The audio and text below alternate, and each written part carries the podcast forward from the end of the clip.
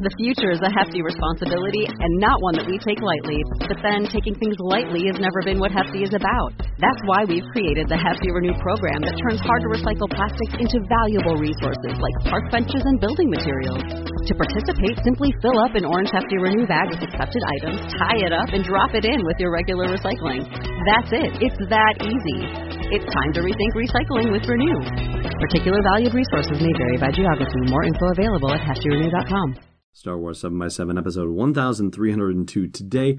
A heartwarming tale, the tale of Chewie and the Porgs, or how Wookiees fatten up their dinners. Punch it, Chewie. I'm Amy Rackwith with Lattes with Leia, and you're listening to Star Wars seven by seven, the only daily Star Wars podcast.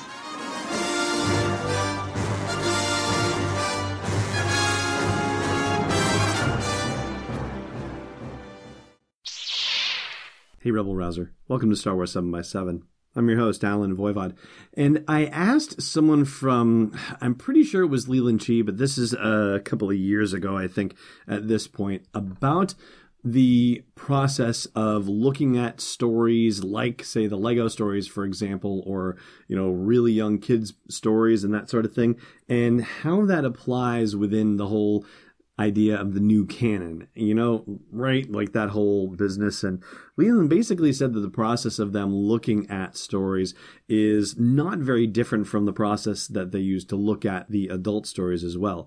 So by that idea, the story of Chewie and the Porgs is a rather interesting one. And if you're not familiar with the story, it came out the same day as The Last Jedi did. And it's a very young reader's book. It's picture book, basically, from Disney Lucasfilm Press. And thank you very much to Disney Lucasfilm Press for sending me a copy. It's written by Kevin Shinick or Shinick. Sorry about that, Kevin. And illustrated by Fiona Shea. And Fiona, oh, beautiful stuff that she's painted. And Kevin's story is funny as well. But here's the deal with the story. And I guess I should tell you that we are in full spoiler mode here. So if you haven't read Chewie and the Porgs and you don't want it spoiled for you, then save this podcast for a later date. But if you're down with it, let's go. So Chewie and Rey and R two D two arrive on Ahch-To, and Rey goes off to find Luke. But Chewie and R two are hanging out on the ship, and they suddenly realize that there are intruders nearby, and it's the Porgs being curious to see what's going on. Chewie, of course, chases them off, and there's a fun note in here about how the Porgs actually heard Rey call him Chewie, and they thought that Chewie meant, oh, he might be her food. And isn't that great? Because it's getting to the point in the seasons where, like, they don't have a lot of food stored around, which of course means that Porgs can apparently understand Galactic Basic to some degree. So that in itself is fascinating. But they soon find, of course, that Chewie is not edible, and Chewie is also super hungry as well. And this was actually noted in The Last Jedi Visual Dictionary, too, about how Chewie is, you know, just very hungry, even though Han jokes about how he thinks with his stomach that Wookiees apparently have to consume anywhere between thirty-five hundred and six thousand calories a day, right? So that's huge. So Chewie is trying to dig up grubs, and they're not very tasty. And then there's a thing in the book about how he remembered the time the Ewoks devised a trap uh, to capture him and his friends. And so he tries to set up a trap, but he's only able to capture Porgs. And then he tries to go fishing, but unfortunately, that time of year, all the fish are gone, and the Porgs are eating his grubs that he was going to use for bait anyway. So Chewie is about to lose his mind, and the Porgs are, by this point, infiltrating the Millennium Falcon and tearing stuff up, and it's driving him crazy. The last straw basically comes when Chewie finds a package of blue puff cubes, which basically look like marshmallows. And so he goes out to roast marshmallows. He's got a little fire going. He's trying to roast the marshmallows. And the Porgs get into the marshmallows and eat those too. So the Porgs really kind of had it coming, basically. Although the book does point out that Chewie notices the Millennium Falcon landed on a Porg's nest. One of the landing struts came down and crushed the nest, and there was a food supply in there that they had been storing for the winter. So The poor Porgs, you know, like, it wasn't really their fault. They're hungry, too. So Chewie gets an idea. He uses the ship's sensors to scan the island, and he finds a watering hole where there are still fish there. And so he's able to fish a little bit, and the Porgs are able to eat a whole bunch of fish, and they all head back to the campfire. Now, that campfire scene, they only show Chewie eating fish, but we know from The Last Jedi that that's not the only thing he's eating, and it's confirmed by The Last Jedi Visual Dictionary, too. One of the things in the subsection about Wookiee diet, and that's where it mentions the caloric intake situation, it says, uninterested in the decades-old rations aboard the Falcon, Chewie turns to local wildlife for sustenance, and it has a picture of his improvised spit with a cooked porg on it, and the little annotation points to the fact that there are no feet on this porg, and it says, though dry and crunchy, porg legs are to Wookiees the tastiest part of the roast bird. Now, of course, of course, the book Chewie and the Porgs does not include scenes of Chewie feasting on the little birds, because that would sort of defeat the purpose of the lovely story in the book, and it is a sweet story. But I think we have to arrive at the conclusion that, based on the fact that Chewie is actually leading the Porgs to a place where they can eat their fill, Chewie's basically trying to fatten them up for dinner. I think that's what it comes down to. All right, that's going to do it for that. And I'm going to take a quick break, and then we're going to talk about the Solo A Star Wars Story trailer. Hang on just a moment.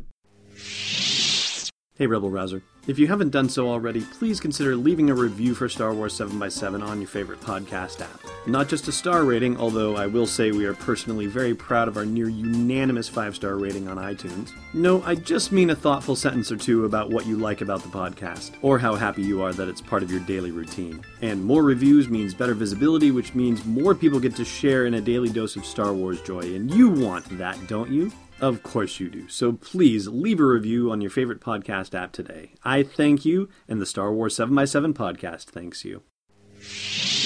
Welcome back.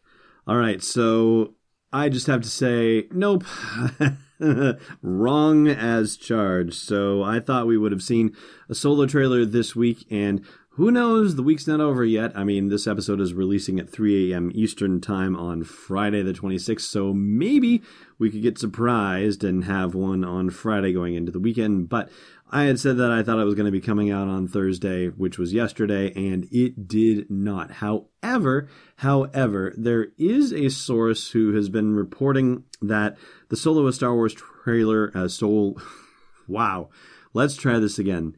There's a source who's been reporting that the Solo A Star Wars Story trailer has gone through IMAX digital remastering, which means that it is comparatively imminent. And now, I was unable to find out, apparently this person is somebody who was able to leak information about when The Last Jedi trailer was going to come out, and I haven't been able to find out what the time difference is between the leak and the actual debut of the trailer, but it seems like we could be within a two-week window potentially from the when the announcement was made, which was January twenty-first, until, so then what, January twenty-eighth, and then into the first week of February, so right after the Super Bowl. So, you know, Lucasfilm has never debuted a trailer during the Super Bowl. It would be rather surprising for them to do that, and it's also not happening on and uh, not on a Disney-owned station, right? The Super Bowl is happening on N B C this year. I mean, until they have the Super Bowl on E S P N, which is a Disney-owned station, yeah, I don't think it's going to happen. So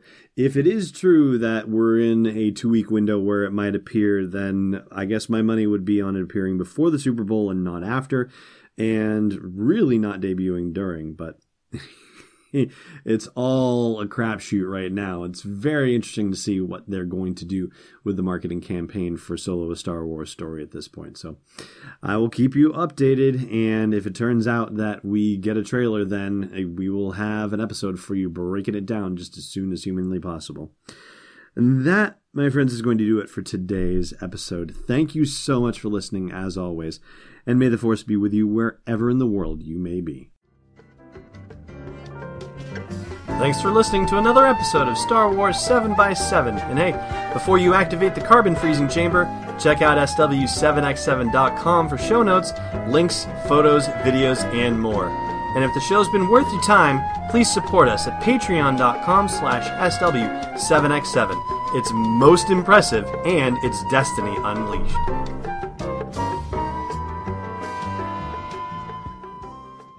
This podcast is not endorsed or sponsored yet by Lucasfilm Limited, Disney, or twentieth Century Fox, and is intended for entertainment and information purposes only. Star Wars, the Star Wars logo, all names and pictures of Star Wars characters, vehicles, and any other Star Wars-related items are registered trademarks and or copyrights of Lucasfilm Limited or their respective trademark and copyright holders. May the Force be with them. All original content is copyright twenty eighteen Star Wars seven by seven. We hope you love it.